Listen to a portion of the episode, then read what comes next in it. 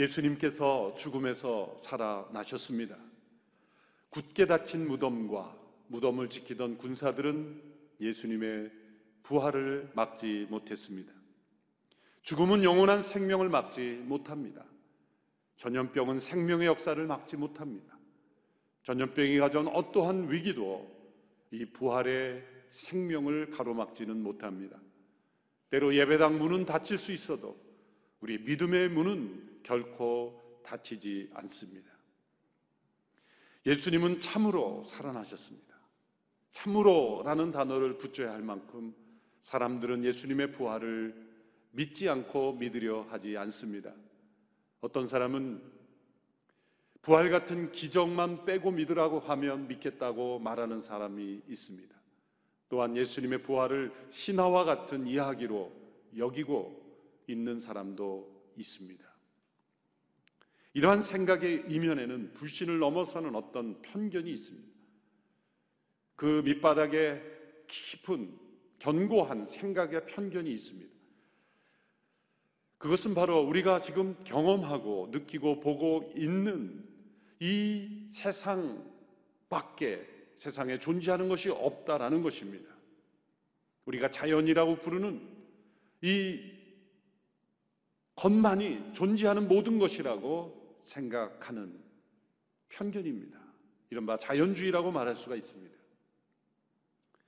세이스 루이스라는 분은 기적이라는 책에서 예수님의 부활을 새로운 자연이라고 설명했습니다.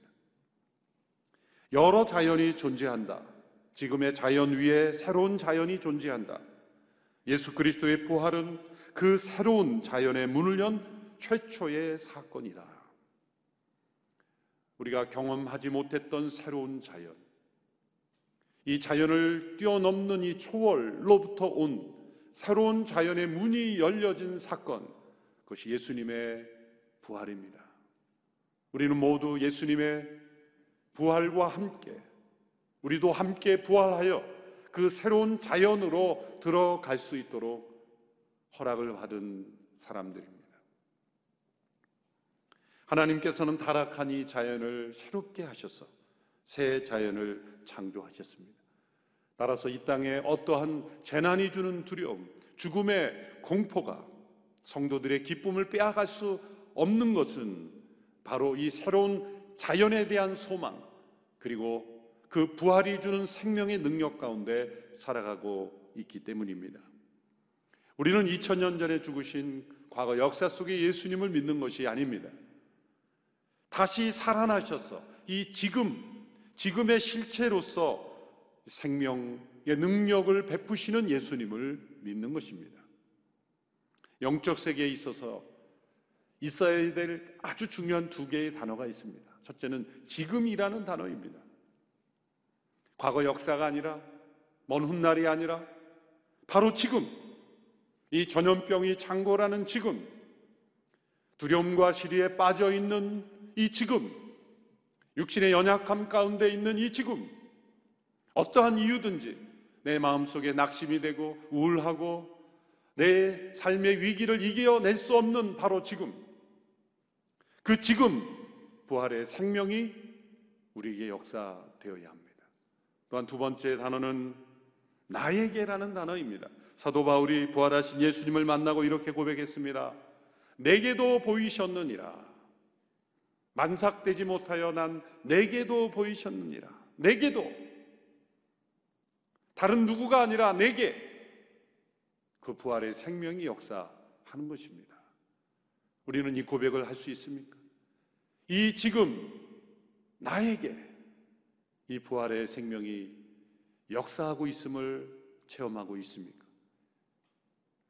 참된 영적 생활을 하는 사람은 바로 이 두 단어가 살아 있는 사람들입니다. 예수님의 부활 생명은 지금 역사하시며 또한 바울의 고백처럼 나에게 임하신 생명입니다. 우리가 이 부활의 생명으로 지금을 살지 않는다면 나에게 역사하시는 생명을 체험하지 못한다면 어떠한 시대이건 그 시대에 찾아오는 위기를 극복할 수 없습니다. 또한 어느 시대를 살건 개개인에 찾아오는 인생의 고난을 이길 수가 없습니다. 앞으로 역사는 더욱더 힘든 시대들이 올 것입니다. 우리가 상상하기 힘든 역사의 고통이 찾아올 것입니다. 어떻게 이 역사의 위기와 고통을 극복할 수 있겠습니까? 부활하신 예수님의 생명밖에 없습니다. 예수님께서 십자가에 죽으신 후 제자들은 깊은 절망에 빠졌습니다. 예수님을 따르던 동기는 사람마다 다 다르지만 그들 모두가 공통적으로 가졌던 확신은 예수님은 메시아셨다는 것입니다. 그분의 말씀, 그분의 기적, 행하신 모든 것들은 그들의 마음속에 소망을 불러 일으켰습니다. 그들의 소망이 비록 잘못된 관점을 가지고 있을지언정 공통된 생각은 예수님은 죽임 당할 수 없는 분이라는 것입니다. 십자가 서형을 당할 만 아니 다른 사람으로부터 비담받을 어떠한 일도 행하지 않은 의인이라는 것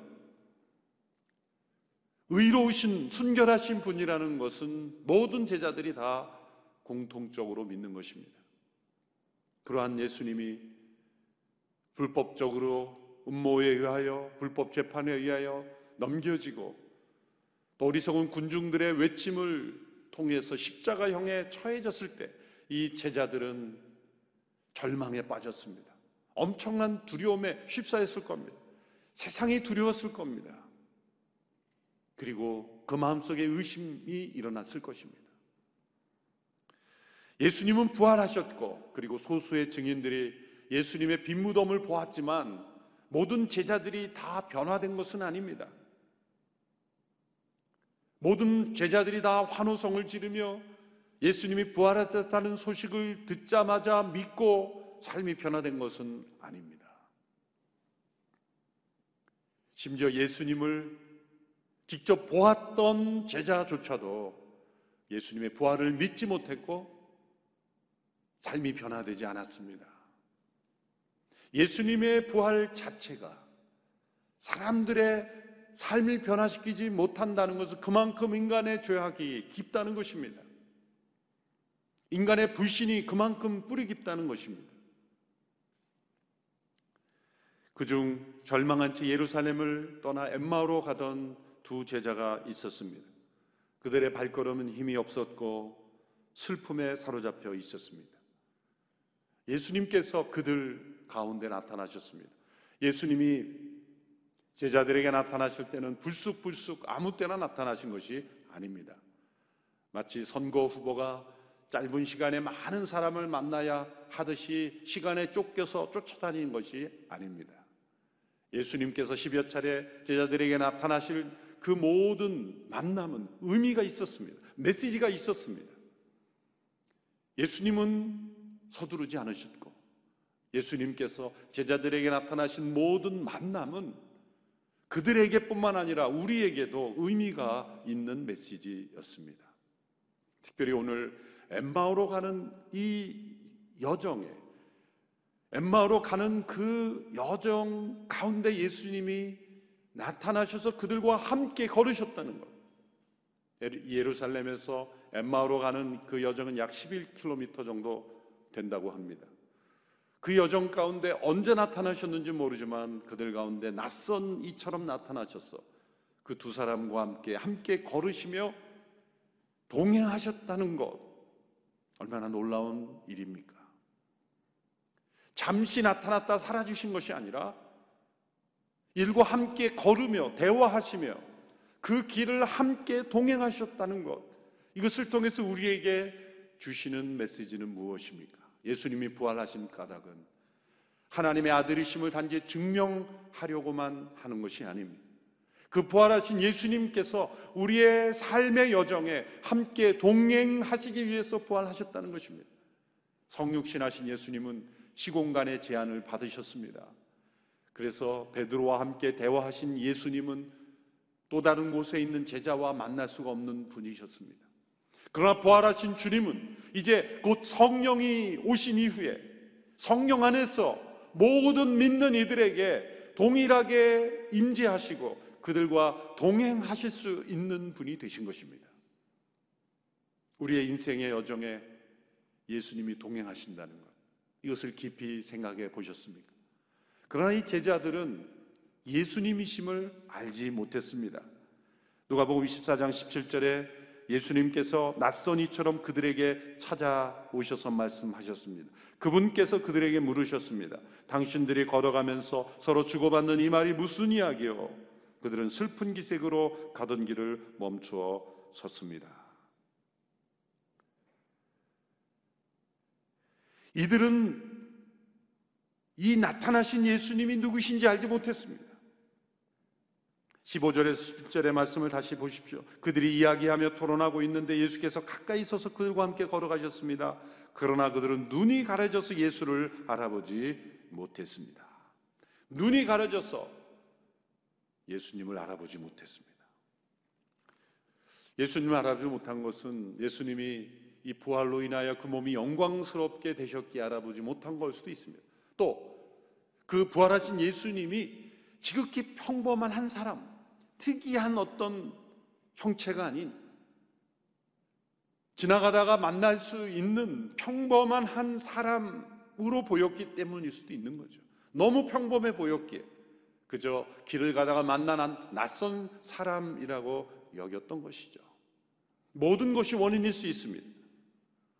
그런데 16절의 말씀에 보면 그들이 예수님을 알아보지 못한 이유를 이렇게 말합니다. 눈이 가려져서 예수님을 알아보지 못했다.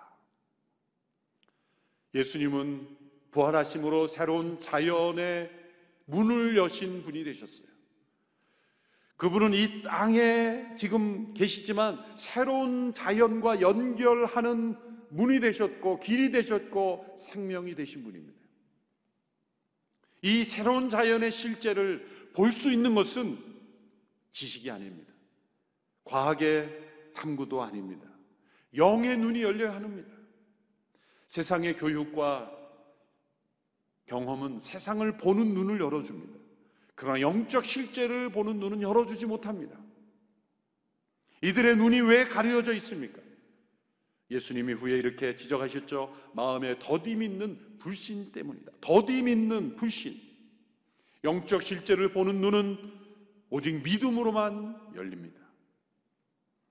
자, 낯선 사람으로 이들에게 다가오신 예수님 이들이 자신들이 나누고 있던 대화의 내용을 다시 정리해서 말해줍니다. 그것은 이들이 예수님에 대한 사실을 충실히 알고 있었다는 것을 나타냅니다. 19절에서 24절까지 제가 쭉 한번 읽어보겠습니다. 그분이 물으셨습니다. 무슨 일이요? 그들이 대답했습니다. 나사렛 예수에 관한 일을 말입니다. 그분은 하나님과 모든 백성들 앞에서 행동과 능력에 능력이 있는 예언자셨습니다. 그런데 우리 대세장들과 지도자들이 그분을 넘겨주어 사형 선고를 받게 했고 십자가에 못 박았습니다. 그러나 우리는 이스라엘을 구속해 주실 분이 바로 그분이라고 바라고 있었습니다. 그뿐 아니라 그런 일이 있은 지 벌써 3일째 됐는데 우리 중 몇몇 여인들이 우리를 놀라게 했습니다. 그들이 아침 일찍 무덤에 갔다가 그분의 시신을 찾지 못하고 돌아와서 천사들의 환상을 보았다고 했습니다. 그리고 그 천사들이 예수께서 살아계신다고 말했다는 것입니다. 그래서 우리 동료 몇 사람이 무덤으로 가보았더니 그 여인들이 말한 대로 그분을 볼 수 없었다는 것입니다. 자, 이들의 이 대화의 내용을 보십시오. 예수님의 말씀과 행동, 그분은 참으로 예언자셨다. 그분이 불법적으로 사형 언도를 받고 십자가에 못 박혔다. 그런데 3일째 됐는데 여인들이 우리를 놀라게 했다. 그래서 확인차 다른 제자들이 갔더니 진짜 무덤이 비었다. 그리고 천사들까지 보았다. 일어난 모든 일을 다 알고 있습니다. 그런데 이들에게 빠진 것이 있습니다. 믿음이 없다는 거죠. 왜 믿음이 없었겠습니까? 예수님께서는 앞으로 일어날 모든 일을 이미 말씀하셨습니다. 3일째 내가 다시 살아날 것이다. 내가 이방인들에게 넘겨져 모욕과 수치와 고난을 당하고 죽임 당하지만 3일 만에 다시 살아날 것이다 예수님 말씀하셨지만 그 말씀을 믿지 않았기에 예수님의 부활을 믿지 않았기에 앞서 일어난 모든 일에 대한 해석이 되지 않은 것입니다. 그래서 눈이 열리지 않은 것이죠. 25절에서 예수님께서 그들에게 말씀하십니다. 어리석고 예언자들이 말한 모든 것을 마음에 더디게 믿는 사람들이요. 부활을 더디게 믿으면 예수님의 모든 삶이 해석되지 않습니다. 그리고 예수님을 보는 눈이 열리지 않습니다. 사실 교회에서 십자가를 강조하지만 부활을 강조하지 않는 것은 잘못된 일이죠. 또한 십자가와 부활을 떼어놓는 것도 잘못된 일입니다. 이 십자가 부활은 연결된 것이죠. 십자가를 바라본다는 것은 곧 부활을 바라본다는 것이요. 부활을 바라본다는 것은 곧 십자가를 바라보는 것입니다. 이것은 DNA의 두 가닥이 서로 연결되어 있는 것처럼 십자가 부활은 연결되어 있는 것입니다. 마음에 더디게 믿는 사람들, 우리가 그 사람이 돼서는 안 됩니다. 부활 생명으로 살지 못하는 것은 마음에 더디 믿기 때문입니다. 예수님께서 이들을 찾아오신 이유가 바로 여기에 있습니다. 이들의 모습은 바로 우리의 모습입니다. 이들은 예수님이 지금 부활하신 예수님이 가까이 동행하고 있음에도 불구하고 알아보지 못하고 있지 않습니까? 그렇다면 부활하신 예수님은 믿는 우리들에게 더디 믿는 우리들에게도 지금 가까이 계십니다. 우리의 삶에 동행하고 계십니다. 우리의 모든 대화를 듣고 계시며 때로는 질문하십니다. 우리의 대화에 참여하십니다. 보이지 않는 손님으로 우리의 인생에 찾아와 계십니다. 그런데 우리가 알아보지 못하는 거죠. 마음에 더딤이 있기 때문에 예수님을 보지 못하고 있는 것입니다. 부활하신 주님은 우리가 알아보지 못하고 있는 그때에도 우리의 삶에 동행하고 계십니다.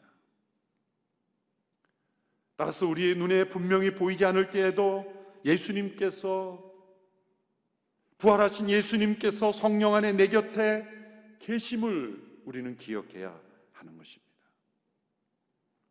부활하신 예수님께서 자신을 알아보지 못하는 이 두 사람에게 어떻게 대하셨습니까? 어떻게 너희들이 나를 알아보지 못할 수 있어? 라고 야단치지 않으셨습니다. 예수님은 그들 스스로 볼 수 있을 때까지 기다려 주셨습니다.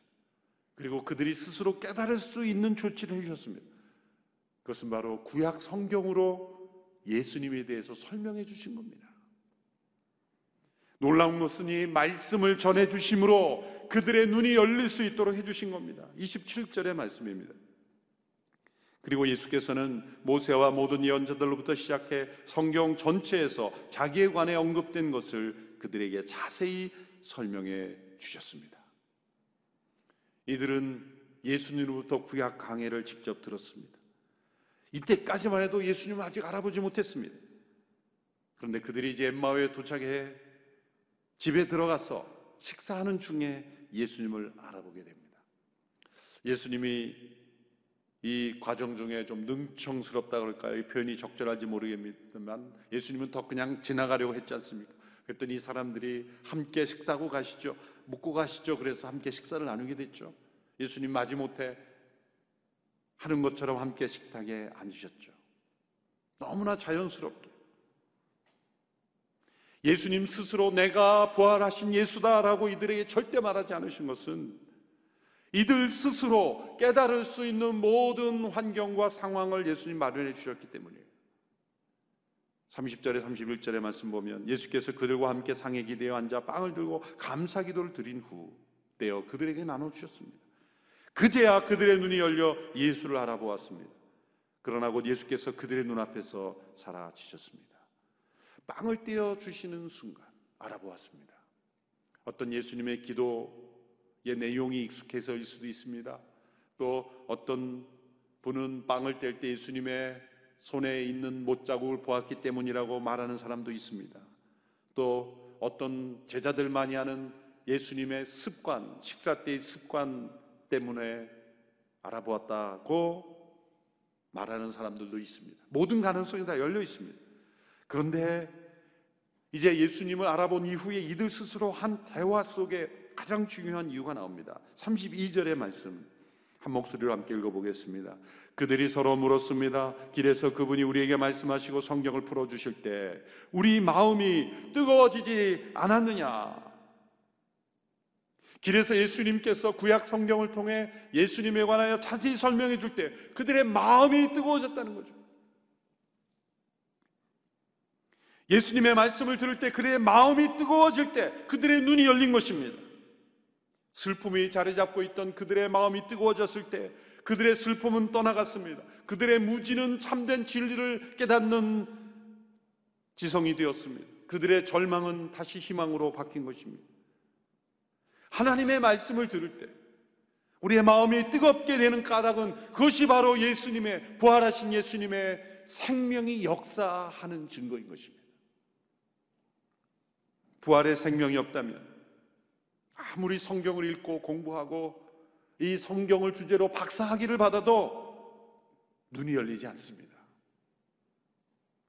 세상의 지식으로 사회적 탐구로 눈이 열리지 않습니다. 이 부활하신 예수님의 생명만이 우리의 눈을 열게 합니다. 그것은 하나님의 말씀을 우리가 듣고 그리고 읽고 묵상하고 예수님에 관한 하나님의 말씀을 우리가 들을 때 놀랍게도 성령님은 역사하시고 그 마음이 뜨거워지는 역사하심이 일어나여 우리의 눈이 열린다는 것입니다. 이 마음이 뜨거워지는 것과 눈이 열리는 것이 서로 연결되어 있는 것입니다. 눈이 가리워져 있는 것은 마음이 굳어져 있기 때문입니다. 죄와 상처로 마음이 굳어져 있으면 눈이 가리워져 영적 실제를 보지 못합니다.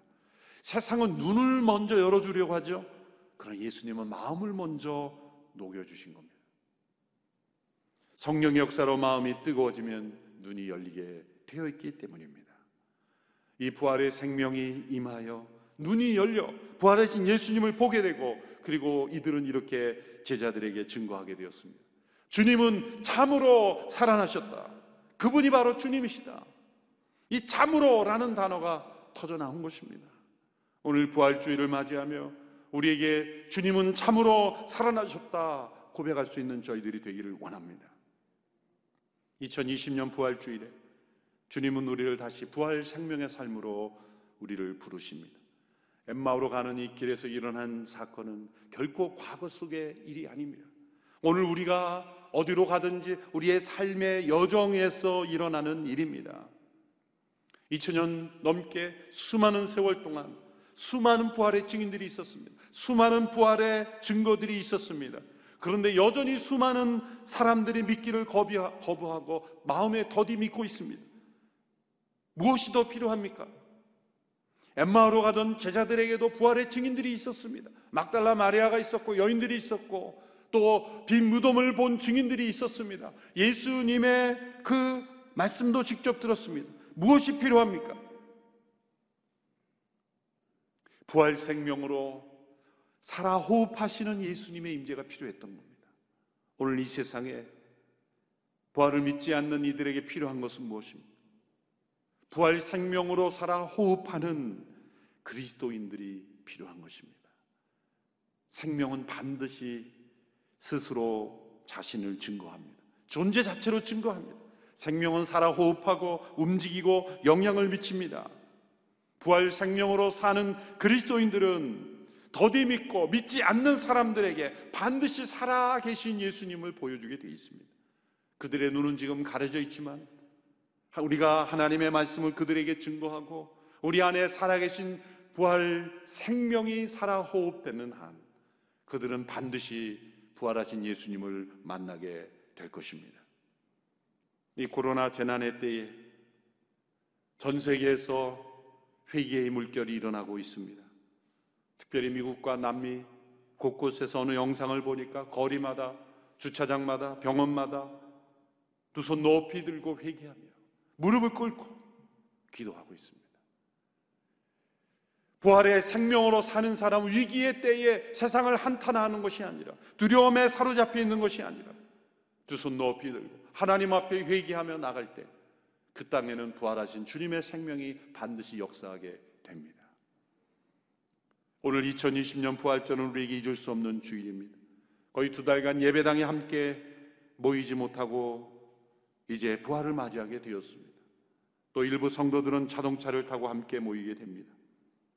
우리가 함께 모일 때 다시 한번 이 땅에 또 지금 나에게 우리에게 이 부활 생명이 역사하도록 우리가 함께 기도하는 복된 부활절이 되기를 축원합니다.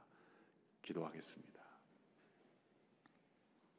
우리에게 영원한 생명 주시기 위하여 십자가의 그 엄청난 고통을 담당하시고 부활하신 주님, 그 주님이 지금 나에게 살아계신 주님으로 임재하시는 줄로 믿습니다.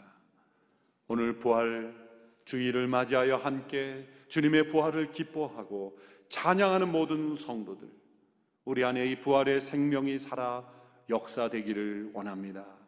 가려진 눈이 열리게 하여 주시고, 식어진 마음이 뜨거워지게 하시고, 주님의 생명으로만 살아가는 저희들이 되게 하여 주시옵소서. 예수님의 이름으로 기도합니다. 아멘.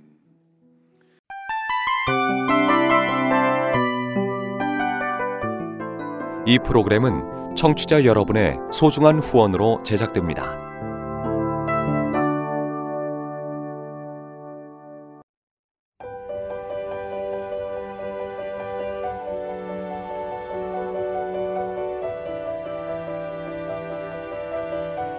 세상에는 수많은 교회들이 있지만 더 깊이 있는 말씀 강해를 찾기 위해 크기로만 교회를 선정하지 않습니다. 보다 좋은 영적 콘텐츠를 더 많이 나누기 위해 방송비를 받지 않습니다. 1년 365일 복음만 전하고 싶어서 우리는 광고를 하지 않습니다. 온누리의 복음을 땅끝까지 CGN TV와 함께 땅끝 선교사가 되주세요.